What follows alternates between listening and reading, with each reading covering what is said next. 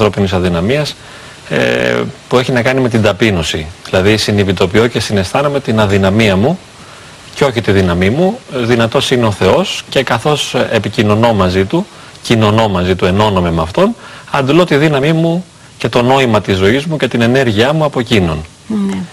Ε, είδα στη, και στις ε, ερωτήσεις που έκανε η κοπέλα πολύ όμορφα ε, ότι προσευχόμαστε σε ώρα ανάγκης, ας πούμε, για να ζητήσουμε κάτι. Αυτό είναι, γίνεται αυτόματα. Προκύπτει δηλαδή, είναι μια ανθρώπινη ενδιάθετη τάση και σε μένα έχει συμβεί. Όταν υποφέρω, φωνάζω, χωρίς να σκέφτομαι, να προβληματίζομαι ή να επεξεργάζομαι το γεγονός. Απλώς κραυγάζω προς το Θεό για βοήθεια.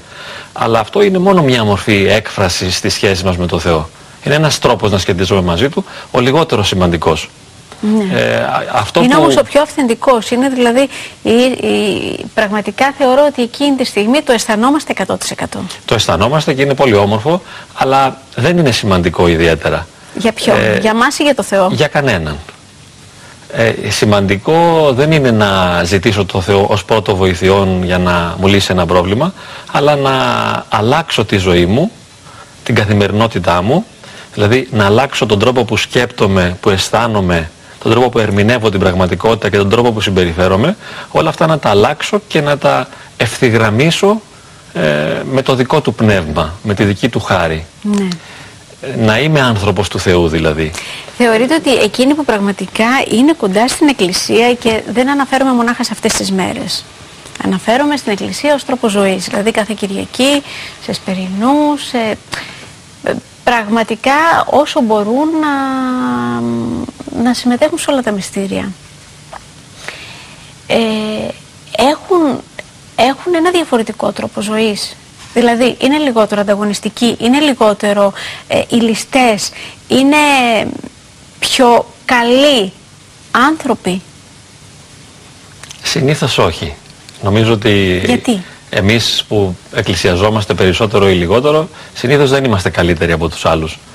Ε, απλώς ε, αν ε, πραγματικά μπολιαστούμε στο Χριστό επάνω και νιώσουμε και ζήσουμε το ότι είμαστε δικά του μέλη, ε, μεταμορφώνουμε τη ζωή μας στο βαθμό που το ζούμε αυτό. Ναι. Δηλαδή, στο βαθμό που ζω την ένωσή μου με τον Χριστό, μεταμορφώνομαι. Αλλά και αυτό ε, δεν είναι συνήθως κάτι μόνιμο και σταθερό, αλλά μεταβάλλεται. Οπότε μπορώ σήμερα να είμαι πολύ κοντά στο Θεό και να βγάλω τον καλό μου εαυτό προς τα έξω και αύριο να βγάλω τον κακό μου εαυτό. Εκτός και αν έχω προχωρήσει πολύ πνευματικά. Ναι.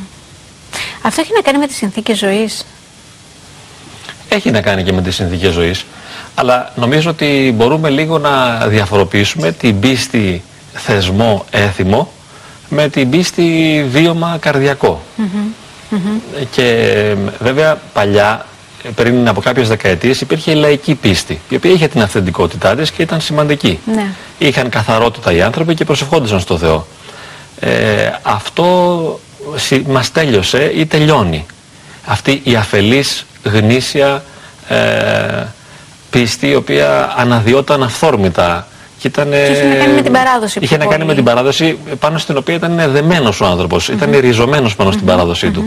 Ε, μετά ε, αποκοπήκαμε από την παράδοση και τώρα ναι. καλούμαστε να επιστρέψουμε στο Θεό με ένα τελείως διαφορετικό τρόπο. Να γνωρίσουμε την παράδοση, την πνευματική πια, όχι τη λαϊκή, την παράδοση των Αγίων Πατέρων της Εκκλησίας δηλαδή, και ε, να προσεγγίσουμε σε, με ένα προσωπικό τρόπο το Θεό. Και σαν κοινωνία μαζί με τους άλλους, αλλά και σαν άνθρωποι προσωπικά να το συναντήσουμε, αλλά δεν θα το κάνουμε αυτό ακολουθώντας τη συμβουλή του μπαμπά, της μαμάς ή του πνευματικού της ενορίας, αλλά θα ανατρέξουμε στους πατέρες της Εκκλησίας, όπως είναι ας πούμε ο Άγιος Ισάκος Ήρος ή ο Άγιος Σιμώνο Νέος Θεολόγος. Και υπάρχουν αρκετοί σήμερα ε, και νέοι άνθρωποι, οι οποίοι επιστρέφουν στις ρίζες, πάνε να τις ανακαλύψουν. Αλλά σας λέω δεν ανακαλύπτουν τη θρησκευτικότητα της μαμάς και του μπαμπά, αλλά ανακαλύπτουν τη θρησκευτικότητα των Αγίων Πατέρων. Mm Μπορεί άλλος να γυρίσει 1500 ε, χρόνια πριν. Να πάει στο μάξιμο τον ομολογητή. Μέσα από κείμενα. Μέσα από κείμενα, μέσα από πνευματικούς οι οποίοι οι ίδιοι ζουν και βιώνουν την παράδοση αυτή και μετά μέσα από την Θεία Λατρεία η οποία και αυτή επιστρέφει. Υπάρχει μια τάση να επιστρέψει και να είναι πιο γνήσια πιο αληθινή, πιο αυθεντική. Α πούμε το Άγιο Όρος για παράδειγμα, που ναι. αρέσει σε πολύ κόσμο και εκεί πέρα υπάρχει μια έτσι, αληθινότητα και ένα συγκλονισμό στον τρόπο που γίνεται η ακολουθία. Ε, υπάρχουν πολλές ε, μονές σήμερα στον κόσμο, αλλά και εκκλησίες που αρχίζουν να υιοθετούν το τυπικό αυτό το αγιορείτικο. Και πηγαίνουμε βέβαια σε μια εκκλησία και δεν έχει τα φώτα, τα ηχεία, τα δυνατά, ναι. το θόρυβο, αλλά υπάρχει το κατανικτικό κλίμα. Δεν ξέρω πόσο επηρεάζουν τα γεγονότα που τις τελευταίες, το, το τελευταίο διάστημα πληθαίνουν όλο ένα και περισσότερο και έχουν να κάνουν με το ότι τελικά η Εκκλησία δεν είναι τόσο αληθινή όσο θα θέλαμε. Δεν μπορούμε να ακουμπήσουμε χωρίς να το σκεφτούμε πάνω της. Βλέπουμε με σκεπτικισμό, με καχυποψία, με, με, με ε, τους ιερείς, ξεχνώντας ίσως ότι είναι και αυτοί οι άνθρωποι και έχουν αδυναμίες.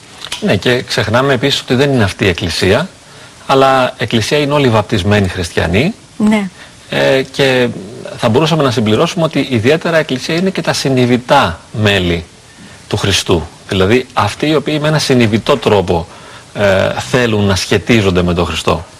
Έχουμε όμως... Δεν είναι όμως οι ιερείς, σαφώς, ούτε είναι οι επίσκοποι. Μπορεί ένας επίσκοπος να είναι πολύ αμαρτωλός. Μπορεί και να μην είναι.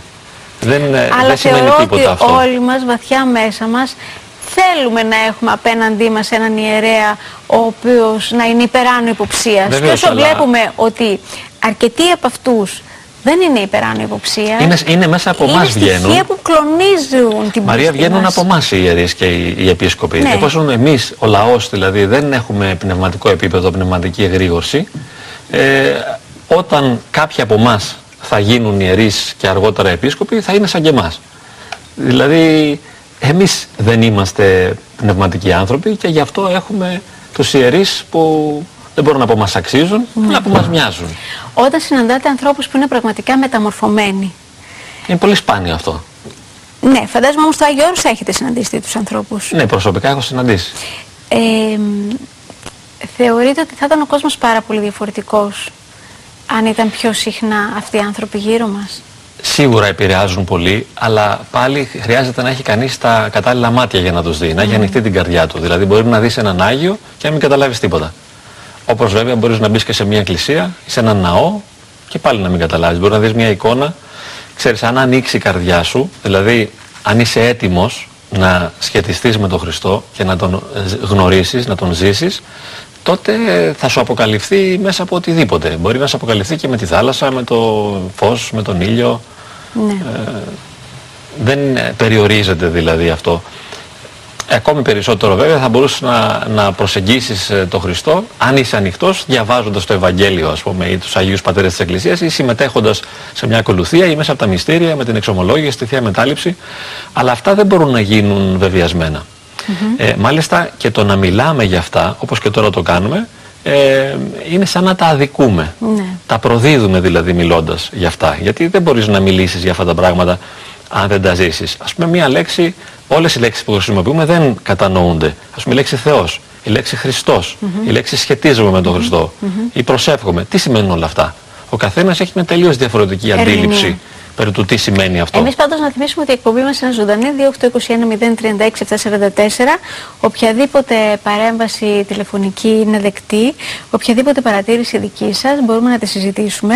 Θα περάσουμε στο πρώτο μας διαφημιστικό διάλειμμα και αμέσως μετά ε, ο ψυχολόγος μας, ο Νικήτας Καυκιός, θα μπει μέσα σε κάποιες φράσεις, λέξεις, κλειδιά, να μας αναλύσει ό,τι μπορεί ε, ό,τι είναι εφικτό στο χρόνο που διαθέτουμε γύρω από την θρησκεία και να δούμε πώς μπορεί η ψυχολογία μας να κουμπίσει και να αναστηθεί πάνω στην θρησκεία. Πάμε διαφημίσεις.